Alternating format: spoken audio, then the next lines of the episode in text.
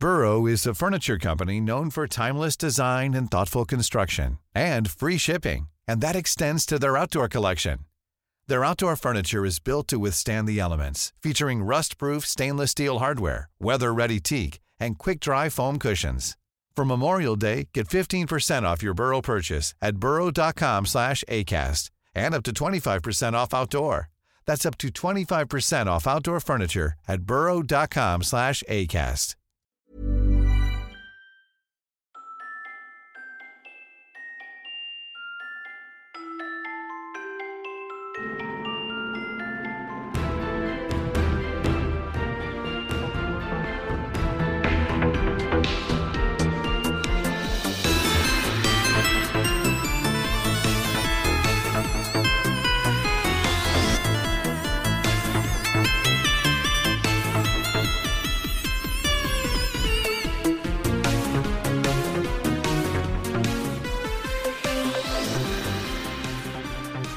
Hello everyone and welcome to Dice for World, a gayest Pathfinder podcast on the planet where we hard questions like, how would you cook a fiend? Oh, Is that even possible? Oh, maybe you'd like put them in like a sous vide. Yeah? Yeah. Sous vide like, nuts more like. Excuse me? I'm quitting the show. That's it. But, like, the thing is, okay, I feel if you tried to cook Phoenix, it would have to be dead first. And traditionally, that's a problem because fire resistance aside, it just turns into ashes, right? Okay, well, technically, an animal does not have to be dead for you to cook it. But... Yeah, but it will die in the process. Yes.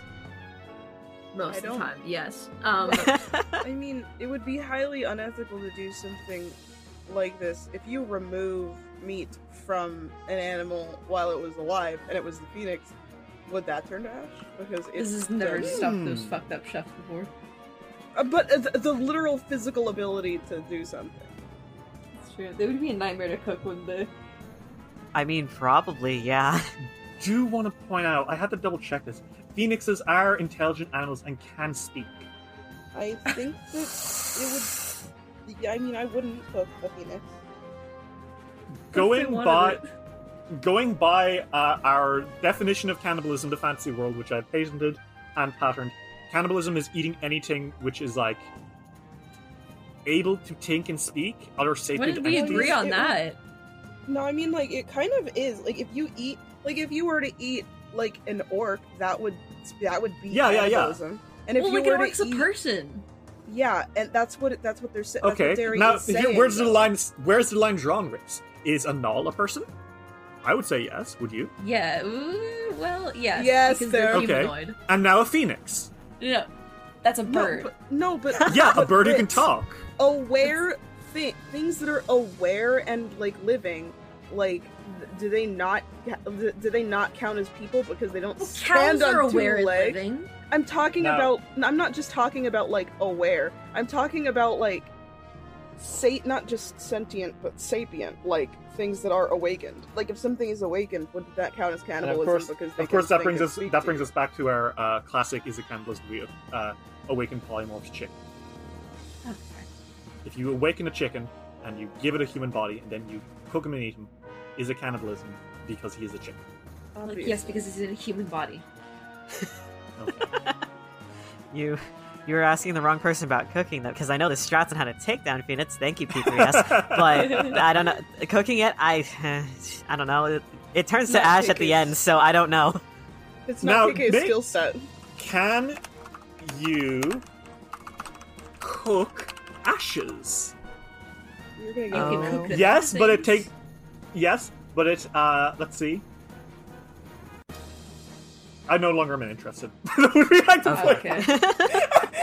I was like, this is going to take ages. Would we like to play some Pathfinder? Yeah. Okay. Yeah. Okay. So, previously in Extinction Curse, you guys were collecting the trial of the soldier after fucking up some monsters. And then you were like, wow, I love collecting trials. And Kimaleki, who was tied to a sheep, was like, fucking assholes. You went fishing. The fishing very nearly turned deadly. You went hunting. The hunting didn't go deadly at all. And you now only have a few trials left before you've claimed all 12 of the trials of Aroden. And you will be able to enter the tower and begin taking down the Zul'Gat army once and for all. And save the Olive Quarters, etc., etc. I mean, technically we can go in now. It's just that we're choosing not to. Yeah, you want to go in fully powered up. We're kind of being assholes about it. That's fine. Unfortunately, you did fall right into my trap of the Thief's Trial, in that you found a trial which was like, hey, plunder treasure from this place. And you guys were like, this will be easy. And Ariato saw one trap.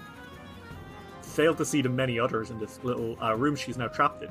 Ariato is trapped in a chamber beneath one of the statues.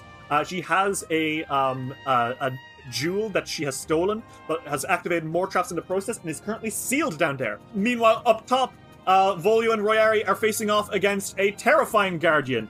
A massive titan is kind of like coming up over a hill and is getting ready to smite you all. And he's the guardian of this trial, which is very fun. Fellas, would we like to hop into character? Yeah. Yes. Okay. So he's trying to kill me and Dave. A little bit. Set the scene. Okay. Volio and Royari, the two of you turn, your backs facing the Statue of the Teeth, as you see a massive 200-foot-tall man climbing out from between the mountains where he'd been hiding. In his hand, he holds a massive weapon, the size of a tower, and he's slowly approaching you all with a kind of grin on his face. Meanwhile, down a tight passageway, Ariato clutches a crystal gem skull, as trap has been activated, following one that she barely managed to avoid last time. Fellas, I want everyone to roll initiative, and this is going to be a fun one. No, I think I still won't. Even now? Yeah. 44. Royari has been directly attacked, and I've said no. 44. Okay. So, top of the order is, unfortunately, going to be the Titan. And unlike Eliose, this one is very clearly not your friend. As he kind of comes out, Volio and Royari, both of you stare upon him, and you're like, oh, fuck. Mm-hmm. He is... As he gets closer, he seems to almost grow in size. You guys need to make a will save. Okay. 36. 38. Okay, you both fail. As you stare up at this massive titan, you guys can all see that he seems to be growing in size as he approaches. To the point where you die was 200 feet a second ago, you're pretty sure he's closer to 300 feet. Okay.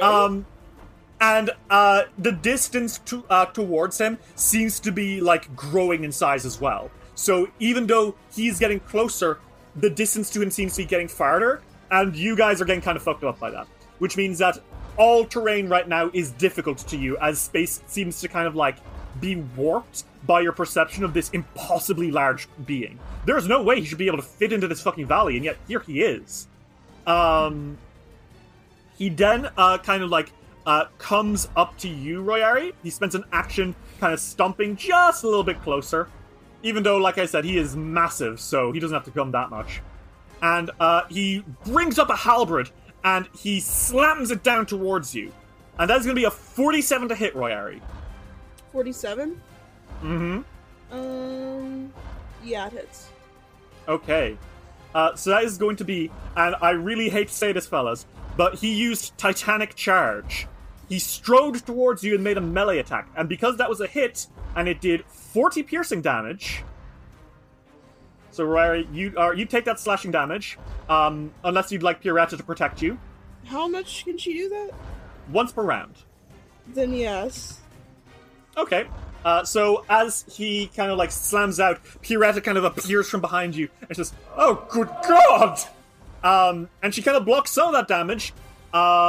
You're going to take, instead of 40 damage, you're going to take 19 damage as she kind of does like defend you a little bit. Technically, you guys are too far away to actually return the strike, so Pierretta's Retributive Strike actually won't land, but she does block the damage. But as that halberd slashes into the ground beside you, as a free action, he casts Earthquake. Oh, jeez. So the ground starts to shake, and everyone, it is now greater difficult terrain for one round, and everyone has a minus due to their attack rolls, AC, and skills. You can see fissures are starting to open up in the ground, and there are no structures around here, so there's no, like, cave-ins and stuff, but certainly you are going to have to deal with that. So that is going to be two actions, and he is then going to bring up his thing again, and he's going to swing his halberd now at Volio. Does a 43 hit Volio? 43? Yeah, that hits. Okay. 59 piercing damage as he slashes his halberd into you. Have we healed since last time? No. I don't think so. Cool. That's good. Would you have? 165 HP out of 329. Well. Well, you take that attack, Volio. And he kind of sneers and stares down at you and says, "I'll show you what you get for messing with my loot." That's fun. Volio, it's your turn. Oh, good God. He's quite large. You are not grappling size. So Volio... it's greater difficult terrain, meaning your speed is kerfucked. Yeah, greater difficult terrain means that every time you would move into a square, it takes an additional 10 feet of movement. Okay. So keep that in mind. You have three actions. Oddbody is peeking out of his your bag, lets it out, and then gets back into your bag. Coward. Ariato is trapped in an explosion room, and you aren't feeling great. What do you do? I want to say it's safe to assume this person is more than two times Volio's size. I don't know, Ritz. It's 300 feet, more, twice Volio's height. What's 7 times 2 again? 14. 500? No, oh not 5. God. 700? Not 5. Oh. Okay. Volio is... I'll weigh his options real quick. Oh, how about I use a spell I've never used before? Okay. Volio's gonna rage for free and cast Shadow Raid. Oh! You have Shadow Raid, huh? I do have Shadow Raid. Okay, so Volio, tell me what happens here. You spin illusions of flying shadows throughout the area. The shadows strike and harming your foes and blocking their vision with Twisted Shadow. Enemies in the area, when you cast a spell, take 68 bludgeoning, piercing, or slashing damage with a basic reflex or will save. And shadows explode into being. Okay. I get to choose what the damage is. And they persist for a minute, dealing 3d8 damage every turn. And all creatures are concealed in the area. Mm-hmm. So, what does this look like? How does your Shadow Raid look? I think that, Volio looks at, the statue where Ariato's trapped back at the, giant, titan. And I think, he just kind of, like, raises his hammer up, flies into a rage, and then as he, like, strikes it down, he casts the spell, and, like, from, like, where he hits, a bunch of shadows just kind of shoot out. Are they shadows of anything in particular? Clowns. Okay, you know what? Sure, the Dark Carnival comes to town. A swarming circus of shadowy clowns comes out playing ominous circus music as they come around him. He has to make a save, right?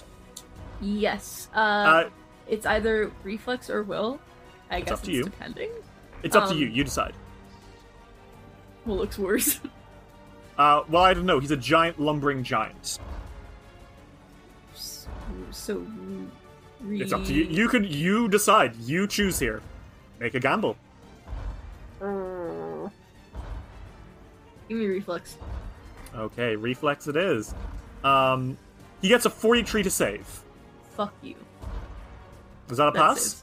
Yeah. Okay. So he will still take damage. That's good. Let me tell you right now, could have been a lot worse. Yeah. What level are you casting this at? It's a level 7 spell. Okay. And that is going to be 6. He'll take half of 6d8, so roll me that. Piercing damage. Oh, piercing, okay. As the clowns all kind of like, woohoo! Pack, pack, pack, puncturing into him. It'll be half of 32. Okay, so that's going to be 16 damage to him. Very nice. But it's not just the damage you did. You have now kind of cloaked yourselves, and you are hiding in this thing. As clowns kind of swarm around you from all angles, hiding you from this thing's sight. And he looks down and says, "Where have you gone? Come out, cowards!" Well, you've bought yourselves a few seconds. Holy shit. That is 3 actions to cast as a heads up. Oh, it was? Fuck, okay. Yeah. But you do have a second look at Royari and be like, let's get out of here. Meanwhile, Ariato, you are in the Temple of Doom. I sure am. So, you're immediately going to make me another reflex save, because you did remove... There are traps all around this room, and you have to avoid being blown up by them as you try to make an escape. Can I ask something first? Yes? Instead of a reflex save, can she use her spell shield? Ooh, you know what? I think you could definitely raise your shield to, like, help block this a little bit. Okay. Which will give you, I think, a +2 on your save? Something like that? So then it'll be a flat check because of the earthquake. Oh god, yes, that would be affecting you, huh? Oh, yeah. Wow! Hi, I'm underground. Oh, wow! Oh, no! I'm underground. You are holding this thing in your hand, and then suddenly everything is shaking, and you hear a click, and you see something like lighting up, and you're like, oh shit, you raise your shield. So make me that reflex save, as the trap that was set off from taking the skull off the thing explodes. Okay, reflex save, alright. 44. 44 against this. That is going to be... Ooh, you are lucky. Yes, that's a success. So you're only going to take half of 8d10 plus 44. I just had to roll above a 15. Yep, it's easy stuff, right? This is great. So that is going to be... you are going to take half of 88 damage. So that's 44 damage to you, Ariato. As an explosion racks out through this chamber. You kind of lower your shield, and you are aware there are probably more traps in here that would hamper your escape. You are standing in the middle of a chamber by a pedestal, which is what just exploded in your face. Earlier, you were almost hit by an explosion as you walked through the archway. There are piles of treasure on all sides. There's like a painted mural on the ceiling of a summer day sky. And then there is the chute upwards, which you climbed down in the first place. What do you do? Which is also super fucking small. Very tight. Let's see. Let's fucking see. Can she look around to see, like, where the specific traps are? The ones that are, like, definitely going to go off very soon. Okay. Do you want to make me a perception check? Yeah. Okay. And you're looking specifically to see what traps are around. Yes, and I rolled a nat 20. Whoa, shit! For real? Yeah. Okay. Okay, I think you very quickly notice a few.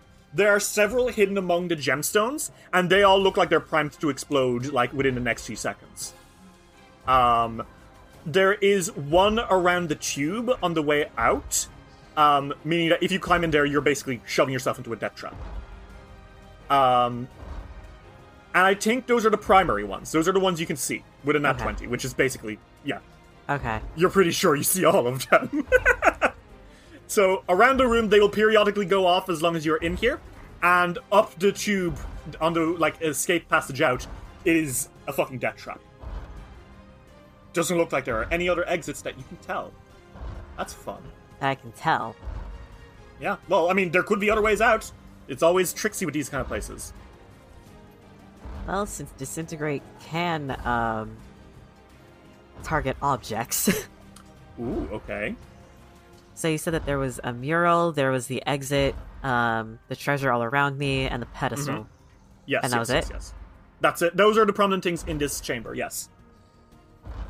I think she's going to point a disintegrate at the door where the exit is. Okay. Sure. Do you want to make me an attack roll? I think it'll probably hit. I do reckon you'll probably be able to take it out, but just for the sake of it. 45? 45, that's going to be a hit. Roll that damage against the sigil over the exit. 80. Oh, fucking hell, yeah. You blast the hell out of that sigil, and it will not explode when you go through it. All right. Now, cool. Let's see if you are... the other ones in this room may go off on your next turn, so be aware. You know what? It's fine. Listen, it's better than being blown up in the fucking tube. Is that your turn? Yep. Okay. Royari, it is your turn. Oh, good Christ, make me a reflex save. Okay. 48. Okay, easy peasy. Royari, there are fissures that are opening up all around you from where he slammed his weapon down, but you just dodge around him, no problem. He is massive and also... Like, you are having difficulty even understanding how big he is. What is he, like 400 feet? Fucking hell. What do you do? I think that Royari is going to take the confusion out of this by... turning on their wings, and I don't like Attack on Titan. I think they're gonna try and fly up to get to, like, the shoulders, but because Royari being down here while it's up there, I think is what she thinks is making it look so confusing. Okay. So getting on the level, I think Royari wants to do that. So I turn on the wings and I fly directly up. I want you to make me a will save as you're flying. Okay. 41. A 41? Yeah, Royari, unfortunately, as you are flying up, he just seems to keep getting bigger as you fly. It's, like, basically filling up your vision at this point. Was he, like, 500 feet? So your flight is actually affected by this difficult terrain. Okay. So well... you are flying, which is great, but you are nowhere. Like, you are no higher than you thought you were when you started this, basically. But you are still right up next to him. I'm gonna make a perfect finisher. Make me that attack roll. Okay, I'll use the first result. 42. 42 is actually going to be a miss. As you swing into this thing, it is just so impossibly large that you are having difficulty comprehending it. You still, however, will do... so you still do 66 damage, Shen, because you have Eternal Confidence. As you swish, and you do, like, graze him, but not enough as you would like. Alright, that was 23 damage. Okay, yeah, he takes that damage. Royari, as you swish your sword, unable to even, like, judge the distance between you and him, you don't hit him exactly, but, like... Just the force of your blade nearly cuts through the air and slashes into him anyway, and he lets it out and, like, turns down to look at you with a foul face. That is your turn. Man, he is weirdly large. It is now his turn again, and he turns and sneers at you, and he says, "Foolish little things! Don't you know what you're up against? I'm a god killer!"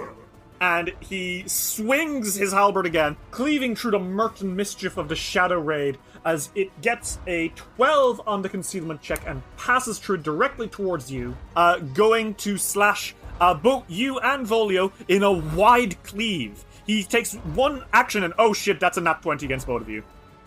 Ooh. That is going to be double of 46. Royari, you can Glimpse of Redemption against Volio. And Pierretta can, like, help you, because otherwise that's going to be a 92 down to both of you and a crit card. Yeah, I'm gonna do that. Okay. What do you say to him as he's cleaving into Volio? Royari is like, "Have you considered hitting somebody your own size instead of somebody so small, you asshole?" Well, that is going to be 96 minus 21, Volio. Which is 71, and he is going to ignore you, Royari, so he is enfeebled, which is great for you. The nat 20 does cleave the true Volio and into you as he slashes you. Hold on.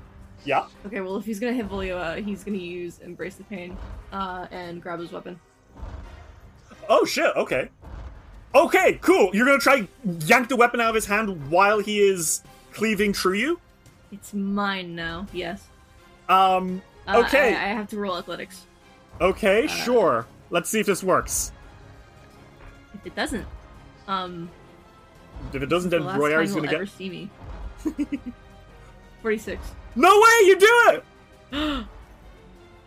So Volio, what happens is he like swings his axe and Royari shouts out and you see him flinch just because, you know, Royari has that effect on people. He ignores it, he swings it towards you. It cleaves right through your gut and you let out a yell and you feel this like weird static through you. In that he pulled the Winged Tear crit card. You lose any fly speed until you are healed. There's this weird god-slaying energy that's passing through you, stopping you from growing angelic wings. But as he's pulling, he's like, ready to deliver into Royari. You snag onto the weapon, and you hold on, and digging your feet in, you pull this massive weapon from his hands and fling it over your shoulder. Oh, Trident's on Sia's hand now, bitch! The Titan stares down at you, wide-eyed, and he's like that. Wide eyes quickly turn to fury, and he says, "I'll have your head for that one." Not before I have yours. Well, he does go to stomp you. 12 on the concealment check. He passes through your shadow raid, and that is going to be a 47 to hit. Yeah, that hits. Okay. Well, he doesn't have a halberd, but he does bring a foot down and stomp you into the earth.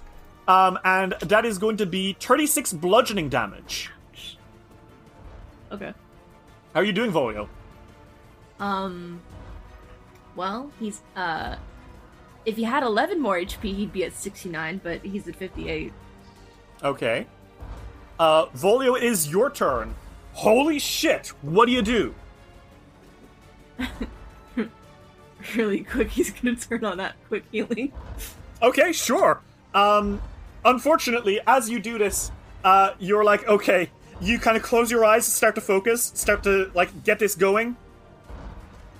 And then, as you open your eyes, you see a foot flying towards you in an attack of opportunity. You're fucking kidding me. That is You're kidding me. That is a 15 to pass through your concealment from the Shadow Raid, which is a pass. That is a 44 to hit. That hits. 38 bludgeoning damage, and he disrupts your spell. You're fucking lucky. You're so lucky that doesn't get me down. So he kicks you at full force, and you kind of stumble back a little bit. You lose an action, and you are unable to cast your healing with that action. Are you fucking serious? Yeah. He stares down and says, "I've strangled the life out of deities. What is a clown to someone like me?" Dangerous words. Quote from Giant about to fucking eat shit. Don't worry about it. So he did pass that concealment. Or did he? One second. I didn't forget. Okay, yeah, he did. So Volio, you've got two actions left. You have a carnival of dark clowns around you who are concealing you, but this guy seems to be doing pretty okay against that. What do you do? You have two actions left. A little bit more than okay.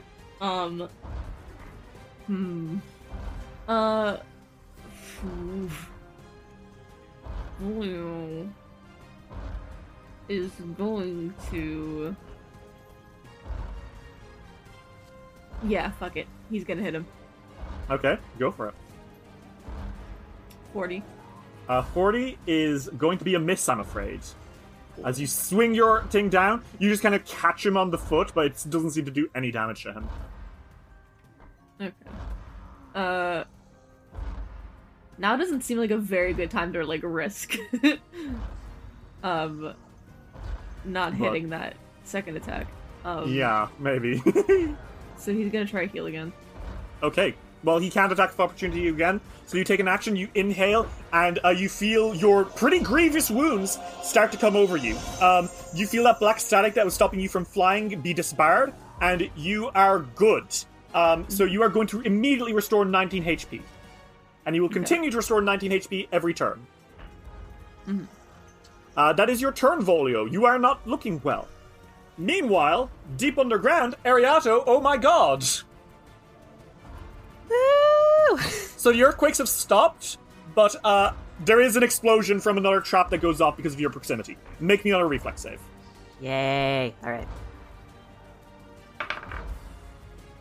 48. Okay, yeah, you're going to take half damage again. Nice work.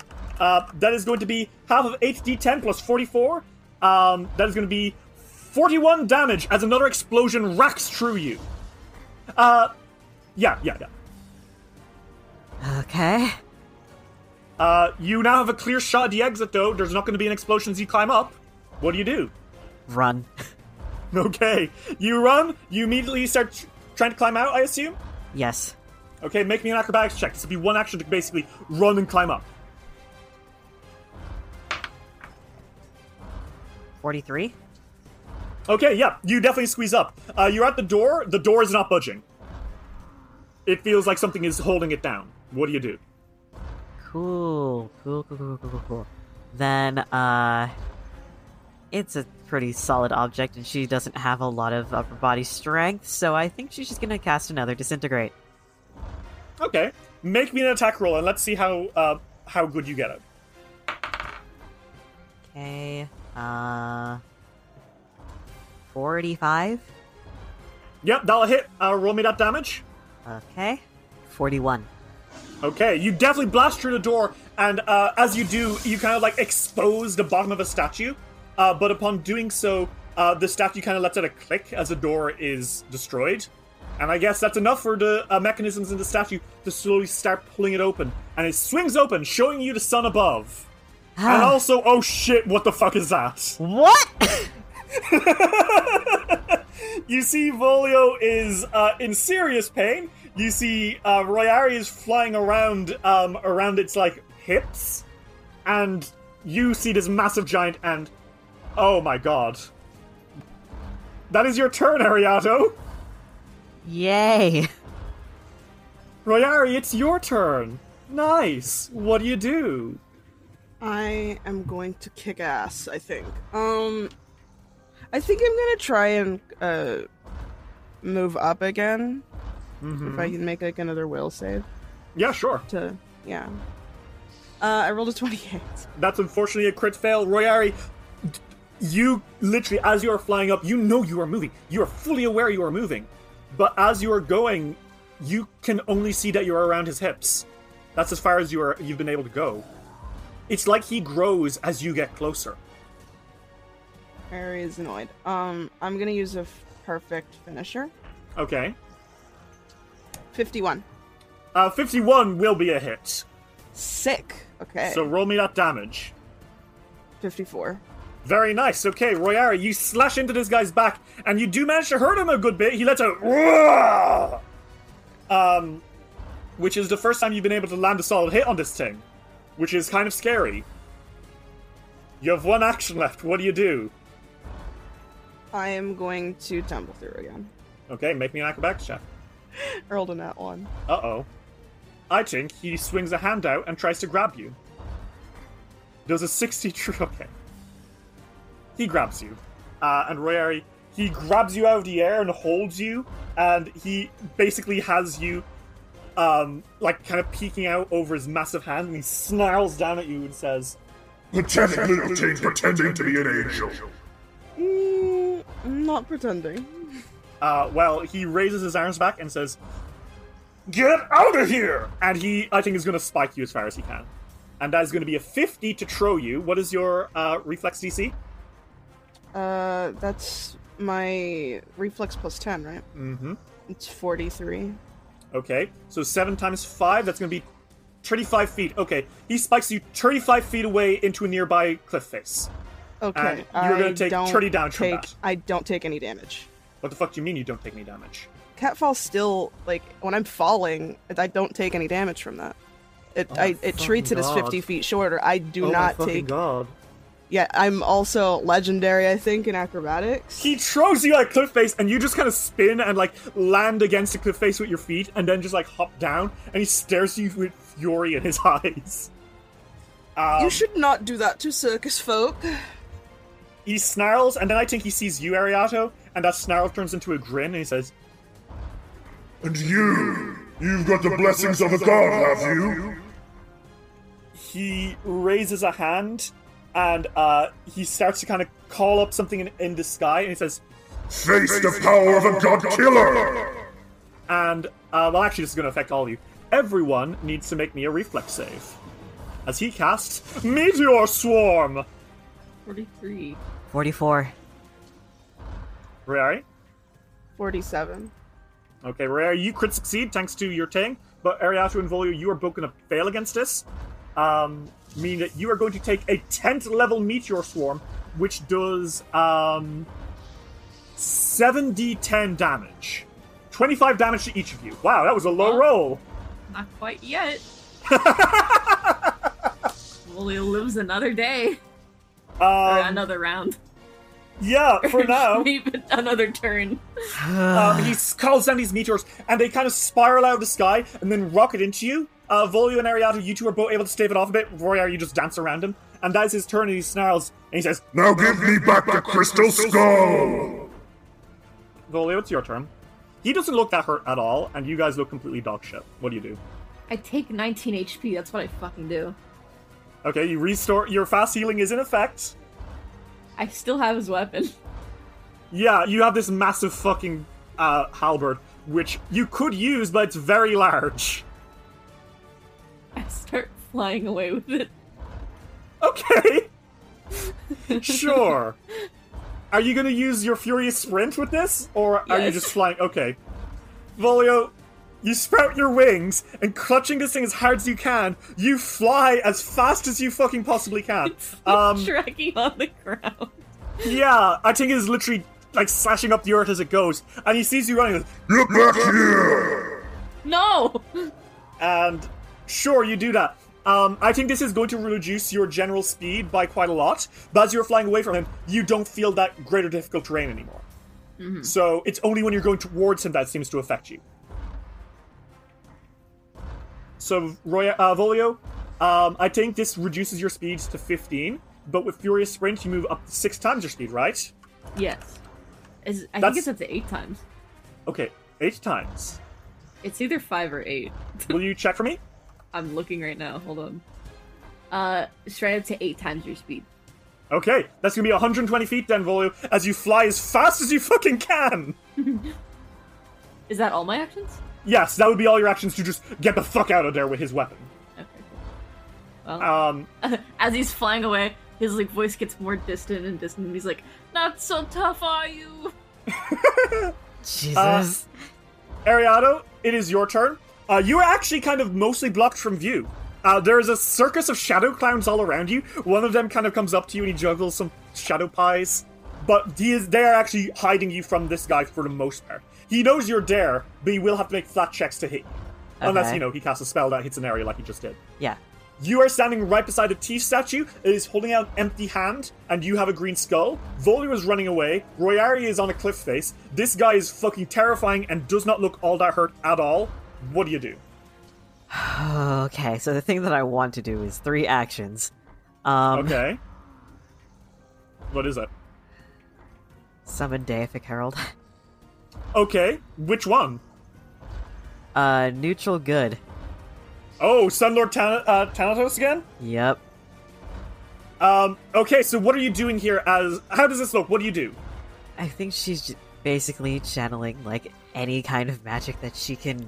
bring it into her being, and it's just enough to where this golden glow kind of silhouettes her. Mm-hmm. Then she raises up a hand and calls upon the Deific Herald and summons him.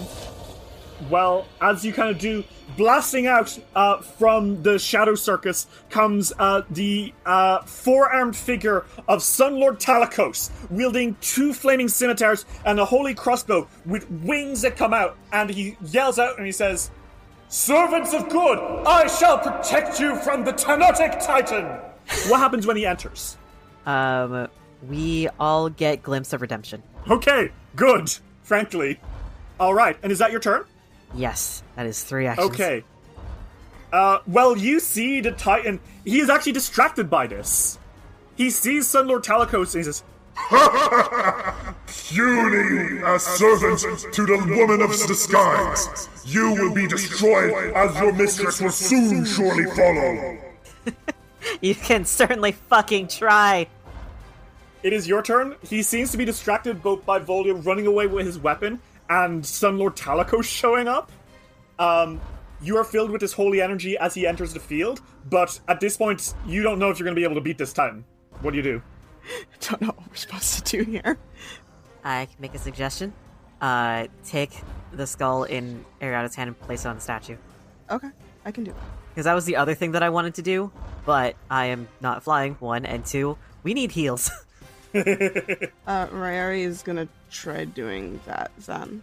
Okay. Why is Royari going up to Ariato? Yeah, because I don't think you necessarily see Ariato has the skull, but you do see that she is emergent as among the serpents. I think that she would trust that Ariato had done what they were supposed to do, and it's not like he has. It's not like he would assume that Ariato didn't. So you assume she has what you came here for, and you want to give her a hand. Yeah. Okay. Cool. Royari, you fly towards her, and you're able to get to her very quickly. You are not approaching the Titan, so your speed is not fucked up.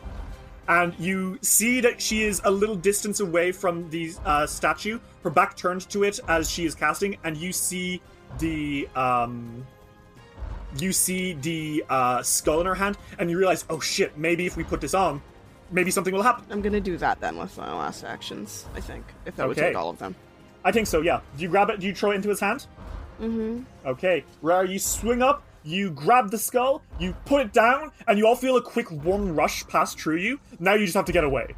Okay. Rayari's like, Ariato, go, okay? We don't need to stay here any longer. Uh-huh, yep, just, you go. I have a herald, I'm kind of planted here. Do you... What? Yeah, as you say what, suddenly you see something in the sun blotting out your view, and you're like, oh, what is that? And then suddenly you see a massive rock being hurled at Sunlord Talikos. And that is going to be a 42 to hit Talikos, which I think would be a hit if you were here. But thing is, he is a manifestation and not really there. Yeah, he's not... It's kind of quasi here. It's kind of here, but not. He's astral projecting. Yeah. The rock blasts into him, and you see the Titan snarl, and he says, "A trick! An illusion! Ah, you're all wretched!" And I think he's looking at you now, Ariato, or trying to, because again, Shadow Circus. He brings up a rock, and he's going to make a flat check to see if he can hit you, and that will pass. And that is going to be a rock thrown at you, and you need to make me a reflex save. Because a 46 is going to hit you. I'll be honest, I'm banking on it actually hitting me. Oh, God. 46. Okay, so the 40... It is going to hit you, but you are going to mostly be fine when the rock... Because when it hits you hard. It explodes in your face and shatters into rubble. Royari, make me a reflex save as well. Cool. I'm also going to use my reaction then. Blinding Fury, make me a will save. Okay. That is going to be a 45. Okay, it does pass, so... Can't observe you until the end of its turn, and you're, and if you're currently observed by it, I'm hidden by it. I'm hidden to it. Okay, cool. Awesome. So, I want you to also make me another reflex will save before we start rolling damage, because when that rock hits you, as you cast Blinding Fury, something starts to happen. 50. You are lucky as fuck. Ariato, that tears up into a critical success, meaning you are unaffected. But when that rock hits you, for a brief second, you feel like your connection to your demonic blood and your oracular powers is severed for a moment. But you power through that, and you cast Blinding Fury, which he succeeds on because he's very good at saves against mental and divine. But what happens is, he throws a rock, it hits you, it explodes, you yell out, he screams in pain as his eyes start to burn white. You take damage, you feel your connection to God flicker, but not go out. You take 35 bludgeoning damage, plus an additional 17 explosion damage. Okay, what does that add up to? So 35 plus 17, that is going to be 52. You are so lucky that you don't feel the wrath of our fucking patrons. What are you at? 5 HP. My fucking god! Royari, you also... Did you make a reflex save against this explosion of the boulder? Because holy shit. Yes, I rolled a 48. Yeah, you're fine. You dodged a boulder just like it's snowing. He snarls and he throws another rock into this shadow army. And this time he misses! The rock blasts into some of these little fucking guys. Who Volio has successfully used to hide your exact positioning. Of course, into the shadow army he misses. He was aiming for Royari this time because he's looking around and says, "Where'd she go? I can smell her! Bring me the Godcaller!" That's actually a cool name. Volio, it's your turn. You're still flying away with this giant axe. You actually think you might get away with it. He's gonna, because he keeps going. And he regains 19 more HP. Okay, are you making another furious sprint with your wings? Yes. Okay, you got another 120 feet away. You're fucking out of there, dude. You're gone. You see the sheep. You pass by the sheep. You see Kimaleki gagged, tied to one of the sheep. It looks up. The sheep all kind of look up, and they just kind of start following you as you just drag this giant weapon around. Ariato, it is your turn. Holy fuck. You need to get out of there. Okay, well, she's gonna activate the rocket boots. She's gonna fucking yeet herself out of there. Okay, and what is the speed on the rocket boots? 30 fly speed for the duration. That's faster than 25, for sure. So you activate and you start dashing off. I don't think he can see you, so you can just, like, head for the hills as fast as you can. Yup, bye. Bye, bitch. Larry, you are flying, you are fast as fuck, and you can probably try to get away as well. Royari looks at the guy and goes, peace, and leaves. Okay. And as you kind of dash off, he snarls us, "No!" And he, like, kind of chases you for a minute before he kind of stops, and it seems like he's not able to move any further beyond this statue. Almost like he's bound here. Fuck you, loser, you little bitch. And with that, you all dash out of the way, and after a few seconds of running like all hell... And getting healed from... Yeah, I'm getting healed. From Ariana's summon. Oh yeah, Sunlord Talikos says, "Fuck you, evildoer!" And he explodes into a blast of healing that gets you all. How much is that? The 3-action version of the 5th level heal spell, with a radius of 100 feet. Okay, so that's going to be 5d8 healing to all of you. That's 11 healing. Wow, 2 1s down. Fuck you, evildoer! 11 HP! And with that, you have all escaped the Thief's Trial. In the distance, is the Titan still there? Yeah, the Titan... Actually, I think as you pull away, you don't see the Titan anymore. Well, he waves the weapon tauntingly anyways. I think the Titan probably sees this. You get the feeling, but... The further smacks his ass at him. You guys all kind of collapse in a grassy knoll. The sheep are nearby, and you have... Wow! It's not often that you find something that you can't beat. How are you all doing? I hate it, Deb. He, like, falls onto the grass. Royari, fixes her clothes and pouts and goes, "I hate not being able to beat something. It's so annoying!" Oh, that's the first time I felt my organs in a vial. Oh, my dear, come here. I can heal you. Remember that I am a champion. Please. Oh, come here. Royari. Give me healing. Royari squishes their cheeks and and uses that as lay on hands. That's a lot of healing, I think. I don't remember how much, but it is. God, I think that's actually 80 healing. Damn. I can do that once every 10 minutes. That's fucked up. Royari goes, "Alright, you guys need... Ariato, you also need healing?" Yes! Okay, come here. Let's just take a second, and I think that they're gonna, Rari's gonna pray and heal for a little bit. So everybody's up to max. Yeah. Thank you. How are you all doing? That depends on your answer. Does the weapon stay? Yeah, you have the weapon. He just has a giant halberd now? Yeah, it is massive. Uh-huh. Absolutely fucking titanic. I think it's something like... God. I will say it is less big than you felt it was when you took it. It's still way too big for you, but now rather than being like the size of a tower like you initially thought, it seems to be about 20 feet long, maybe? What a fucking scam! I mean, this is still four times your height. Three times your height.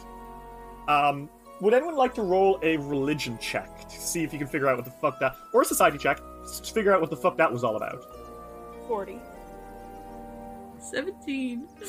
You got ripped off, Volio. He's so mad about it. 43. A 43? Okay, Ariato and Royari, both of you know that Tenodic Titans, they're the ones who rebelled against the gods, and they, they're assassins and mercenaries, basically. But basically, one of Titans' things in general is that they have this ability called Impossible Stature. The closer you get to the Titan, the bigger they seem to be. But in reality, they are just size gargantuan, making them maybe like 60 to 80 feet tall. Ah, I see. So what you saw, and what you see when you see Eliose is an illusion, quite literally. It's just your brain seeing them and going, that's too big, that's too big. So Eliose probably... Yeah, literally, it's megalophobia, which is quite fun. Not for you, but, you know. It does mean that, Volio, you could potentially wield this massive fucking halberd with the right stuff. Kind of sick as hell, a little bit. I don't know how he's going to carry this around all the time, but I like that, and I want to use it. Yeah, I'll figure it out. You'll probably need to take a few days practicing with it, which is... You'll probably just need to swing it around between encounters. But for the moment, I think you're going to need to figure out a little more. Because okay, so it is 8 times the size of a regular weapon. That's what I'll say. Okay. So it's pretty fucking big. Yeah. Pretty large, pretty big. And it is, in fact, it's a fucking massive weapon and you do need to drag it around and it does take effort. So it's not 20 feet, it's more like, 40? Yeah, this thing is 40 feet long. Yeah. Well, we'll see if you can wield it. We'll figure it out. You're gonna do like some... 8 times the size his hammer is like about 5 feet. Yeah. So, that being said, as you're all kind of joking, you all start to feel a little warm. And it looks like, even though you're not at the statue, you're ready to accept this blessing. Are you ready? Yeah. So, you all kind of inhale, exhale, and feel a weight in your pockets as bags of coins and gold are kind of half really put into your possession. You've all accepted the title of the Thief. And my question for you this time is, what is a risk that you've taken on your journeys that you don't regret? Anytime you did something particularly dangerous. I know. Oh, yeah? Royari does not regret coming up to Volio to stop him from killing everybody. Oh. Sorry. They did risk a lot right there. Royari does not regret that at all. They were aware that they could have gotten extremely hurt. Maybe not died or anything, just, you know, but... That was a lot of gunpowder, and Volio seemed manic/neg. And Royari does not regret risking their skin to help one of their best friends. Yeah. Yeah. You know, just to really put into context how dangerous that was, Ritz was fully prepared to permanently scar Volio from that, like physically. Yeah, that was something that had been discussed. So by jumping into the fray, Royari was very close to risking that themselves. But it paid off, and you helped Volio get through an extremely dark time because of it. I think they're closer because of it. Mm-hmm. Yeah. Stopping someone from going on a full-on manic breakdown tends to help. What about the rest of you? Volio, Ariato, Dieter, you have risks that you're undertaking that you don't regret? Volio... has come to not regret this. At the beginning of Extinction Curse, he definitely regretted it. But he no longer regrets leaving home as a teenager to explore the world. You know what, Ritz? That's really profound. That's deep. A lot of the times he kind of regretted it. And he had always wondered what would happen if he had just stayed and been who he was. But he doesn't regret that anymore. He's happy being himself now that he is himself. That's good. I feel like I sometimes I'm left a little speechless when I get your answers in general, you guys. So when I say, that's good, it's like, damn, holy shit. Derry has no words. Yeah, quite literally. Both of those were excellent answers. Ariato, what about you? Is there anything you don't regret doing? Any risks you took? Running away from Dusklight. Damn, you guys. Yeah? Tell me about it. Because that was a risk. You'd done it before, but like... She's tried before, but she always went back one way or another. Whether it was against her will or not. But I think running away with Royari and Volio after their, their fun little rampage really was riskier than the others, because if you'd come back, the punishment you would have gotten would have been like no other. Probably would have died. Slowly, worse, then painfully, but... Eventually she would have died, yeah. And you don't regret that at all? No, not at all. As you all stand, which the coins of ill-gotten gained that kind of line your pockets now, you know that life is one thing that you only get to experience once. And without risks, without doing things which could backfire tremendously on you, you would not be the same people you are. And you are now at 10 out of 12 of the Trials of Aroden. You've only got 2 more, and you have the key to the next in your hand. Or rather, in a large flock following behind you. Now it's time for a peaceful one. Let's go back to the sheep. Dice Will Roll will return after these messages. We now return to Dice Will Roll. You guys make your way back over, and Eliose, she's kind of like napping, and she looks down at you all, and she kind of wakes up and she sees you have collected all of her sheep, and she looks up at you all and smiles and says, "Well, it seems you've done quite well for yourselves. I can sense that you have done, you have gained quite a lot of power since we've last spoken." Which is incredible, considering it was only yesterday. Yeah. Well, the circus can do anything. We didn't have a single bit of trouble getting any of them. Oh! I see you are wielding my brother's halberd. How on earth did you bring that here? He's very strong. I stole it, and I ran away like a little bitch. It's fine! I've run away like a little bitch before. I'm pretty sure he would have killed us if we didn't. Yes, he is a man with quite a foul temper, so I'm glad you were able to outwit him. Come here, little ones. And the sheep kind of closer and says, "Oh, we have a passenger." And she picks up Kimaleki very gingerly. Kimaleki looks fucking terrified. This one, she came true with the troglodytes. Oh. She came true again a second time on her own. What shall you do with her? He squirms.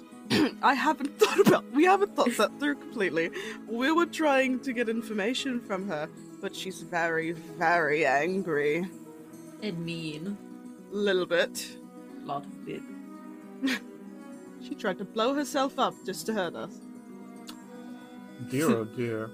It seems to me that she could use some time out. Maybe you could have her rest with the sheep.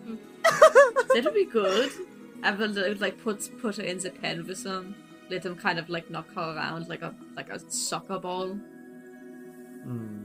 She kind of looks at you, Ariato, and she says, "Is this your sister?" Ariato sighs and points to her Ada and goes, "How could you tell?" Those changelings and hags seem quite obsessed with the concept, and you too are a changeling. I will take care of her if that is what you choose. Afterwards, what you do with her is your choice. Yeah, I'm pretty sure if we brought her back, she'd try to stab me in the back again. So, let's keep her here. Perhaps after she has taken some time to calm down, all will be well. That might require me to be gone in the forever sense, or just in the temporary sense. Probably the forever sense. But one might be surprised by the attitude change that you can have by spending some time in a nice and calm environment, such as with large, giant sheep. That is fair. Your sheep are very nice. She turns and puts Kimaleki down, who gnashes through the gag, but she shakes her head. Relax. I'll make you some lunch soon, young woman. Now, Sir Clown. Oh, yes, hi. That weapon is far too big for you. Volio, holds the weapon behind his back, she's gonna take it from him. She does. She, gingerly takes it from you. No, he grapples onto it. Yeah, you start swinging up. He says, "Sir Clown." She kind of raises it up so you are right up to her face. Don't take it from me, it's all I have. I would trade with you. One gear of the Titans for another. I'm listening. And she kind of turns, and you see she has a load of gear nearby, just stuff scattered around, and there's a boulder with a giant pickaxe in it. And she takes it and pulls it out. And it is massive, but it's not 80 feet long or whatever, or it's not 40 feet long or whatever. It's a 15-foot long digging tool. And she turns to you and says, "I see that you wear a belt of giant strength." Yes. Well then, I give you something which should be able to work with it. This is a Mattock of the Titans. You gotta look at it, and it is a 15-foot long pickaxe. While you're wielding it, you have a +3 to your athletics. It is, while used as a weapon, a +3 greater striking keen adamantine great pick, which is really strong. Damn. That does something like 4d12 damage. It crits and gets a crit card on a 19, and is made of adamantine, which is the hardest metal known to man. Oh my god. You can use it to loosen up or push earth at a rate of 1 minute per 5-foot cube, or smash through solid stone at a rate of 5 minutes per 5-foot cube. And, once per day, you can dig furiously with the Mattock to non-magically replicate the effects of an earthquake spell. Oh my god. She holds it out and says, "You are much too small to use my brother's glaive, and it would be a pain for us to reforge one. If you take the Mattock of the Titans, I shall return his glaive so that he may continue his sacred duty here.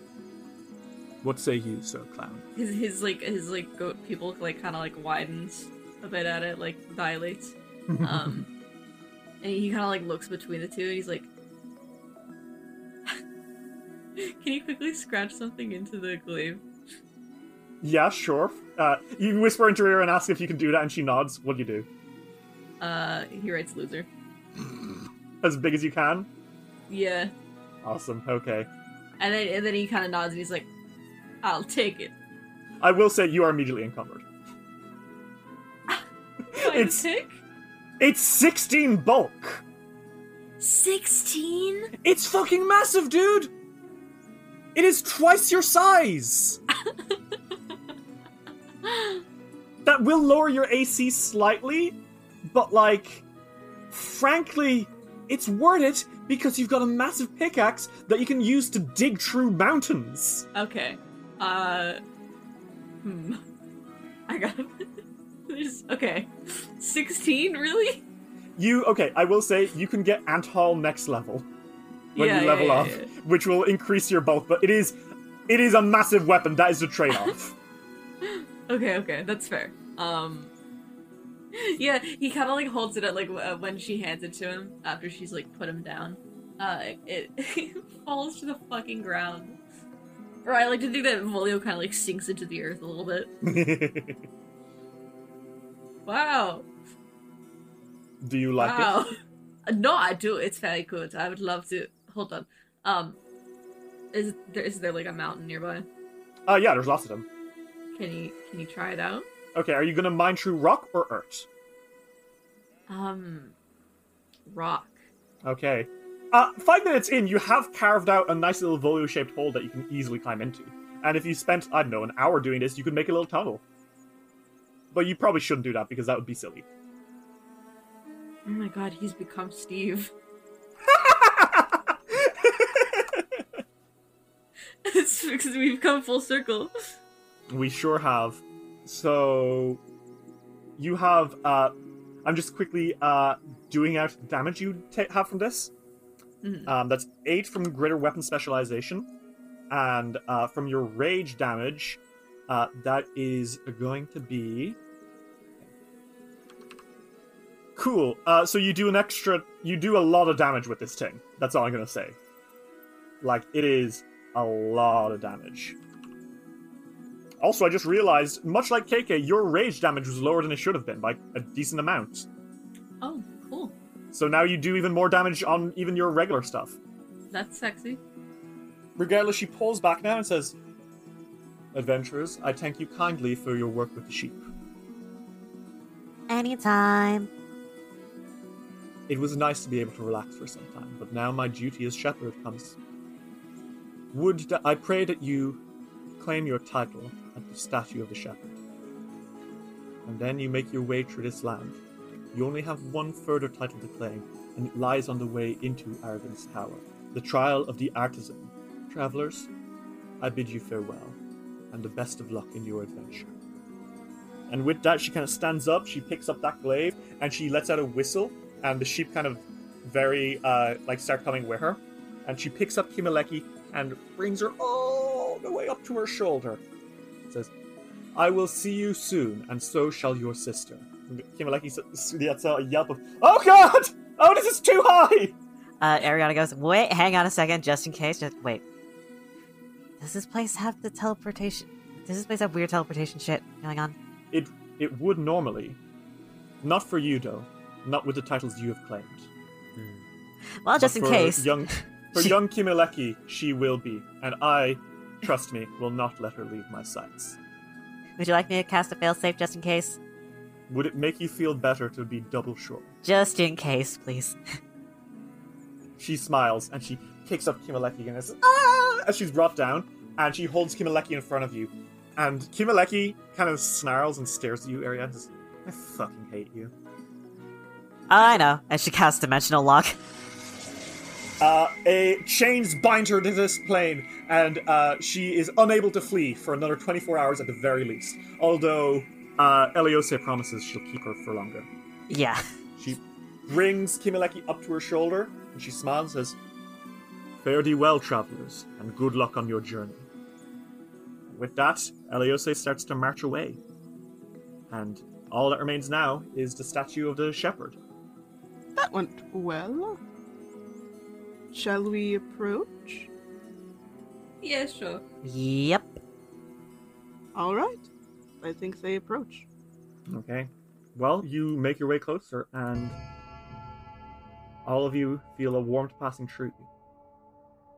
And you feel the weight of a shepherd's crook in your hands.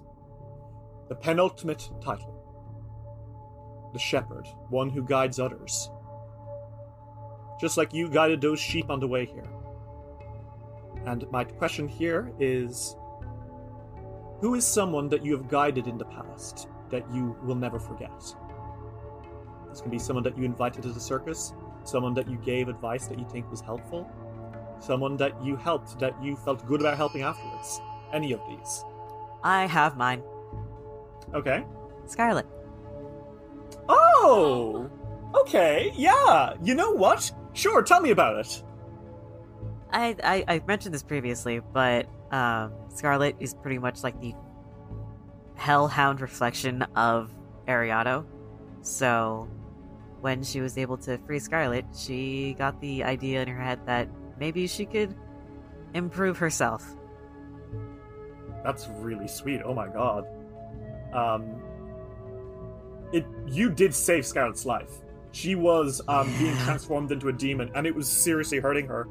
And while you weren't able to revert what happened, Ariato, I think the kindness that you've shown her since is probably has made every moment that she was in pain worth it for the lovely life she gets to live now as your companion. I love this dog. And certainly it's had a good impact on you. Royari and Volio, what about you? Is there anyone you've guided that you feel proud of?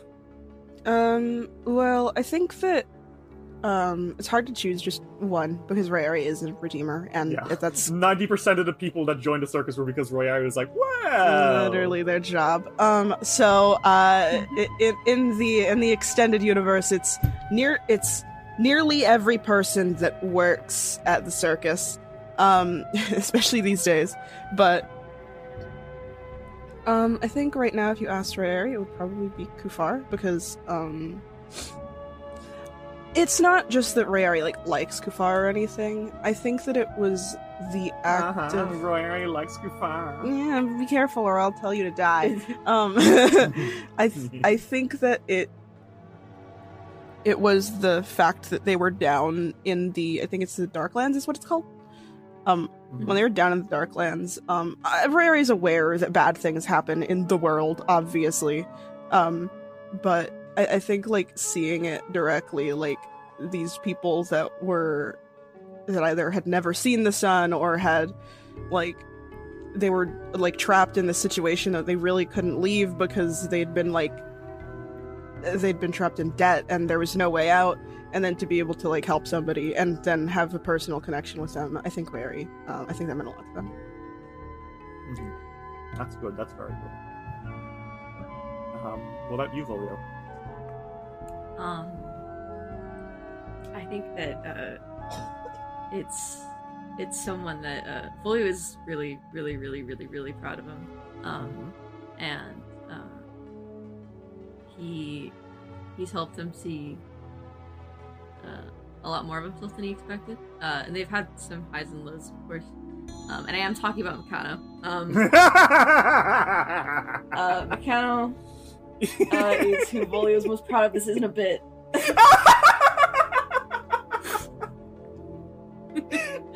Serious? I'm completely serious. Really? Yes. Oh, you're not gonna do Axel? I'm not gonna do Axel. Volio. Somebody asked Volio, "Who's the most important to you? Or which person is the most important to you in the circus?" It is literally Meccano. And then he says, "If Meccano ever left this earth, then Volio would kill himself." Volio says Meccano, and Axel is standing there like, "Oh, what the fuck?" Axel is just two seats over. I think it's not that you're not proud of Axel. It's just, there's no way to quantify how proud you are of fixing up that shitty little robot and redeeming it. Of course he's proud of Axel. Yeah. He feels very strongly towards Axel, sonically, of course. But Meccano is Volio's pride and joy. His beating heart, the blood in his veins. The honk in his step. Jokes and bits aside, I do think there is something to be said about how Meccano was a tool used by Dusklight to try to kill you all. And Volio, it was one of your first forays into mechanical crafting. Although you did make Axel do a lot of the crafting, I'm sure Volio came in and fixed it up as best as you could. He's proud of managing Meccano's rebuilding. You guided like a shepherd. Stupid asshole. And so, just like that, you've gained your 11th title. And evening is falling upon you all now, because you took fucking ages to get from the thief's trial to the shepherd's trial, because you were carrying a 40-foot-long cane, but you know what? This is just a massive, trail. Yeah, there's, you can see... disturbed earth. Yeah, you can see where it was. What do you guys do? Royari looks to the others and is like, "Shall we continue on and then stop for the night later, or do we want to stop here?" How dark is it outside? No, it's always day here, isn't it? It's evening. I'd say it's about, 6 p.m., maybe? Okay. Do we want to stop for dinner and eat and rest first? It would take about 3 hours to get to the final trial. The trial of the artisan, which is on the path up to the Tower of Aroden. Okay. we might as well stop at dinner and a little tiny nap. Yeah, I don't want to tire us out too much considering the... and she points in the direction of the Thieves' Tower. Plus, it's always good to remember that you will be on... your brain will be the most alert after you've eaten and rested. So true, Larry. Mm-hmm. Okay. So you guys gonna camp out here? Yeah, I think so. Yeah. Alright. Well, I think, like, that anxiety that you'd all been feeling when you first got here, because, you know, proximity to hags and dangers and stuff, completely gone. This is, like, sleeping under the stars. You don't even, like, necessarily put out a tent. You don't feel you need to. It is as natural as going to bed in your own, like, in your own caravan. That is how much like home this feels to you now. And you are perfectly safe. No animals come to bug you. There are no insects in the air swarming around you. You own this place. It is yours. It is your home. It is your birthright. And it is one that you feel complete relaxed in. So you all restore to full HP. You gain all your spell slots back. You're all good to go. And you arise early in the morning and know that the path through the veil will lead towards the trial of the artisan. So, what do? Another day of destroying Aroden's beautiful, beautiful land. I will say, Volio, as you're getting up and saying that and turning and looking at the trial, like the huge fucking trail you left, it's gone. I can't have anything. The fucking giant dipshit mark that Volio left by dragging a huge glaive through, it's gone. No. Don't call it a dipshit mark. He's proud of it. Oh, can't have shit in Aroden land. To be fair, this is Aroden land. No one else can have shit but him, apparently. He's not even here anymore, really. So unfair. We have breakfast and be on our way. Yes? Yep. I've got the tummy of lumblies. Oh, okay. I can make it something. I shall stand here and look pretty and assist if you need it. You do that a lot. I do stand there and look pretty a lot. You guys want to make your trek through the veil to the opposite side? Yeah, they probably make sandwiches and eat while they're walking. Okay. Well, you start going, and it does take you some time. Hours pass as you walk, and you see everything you pass by.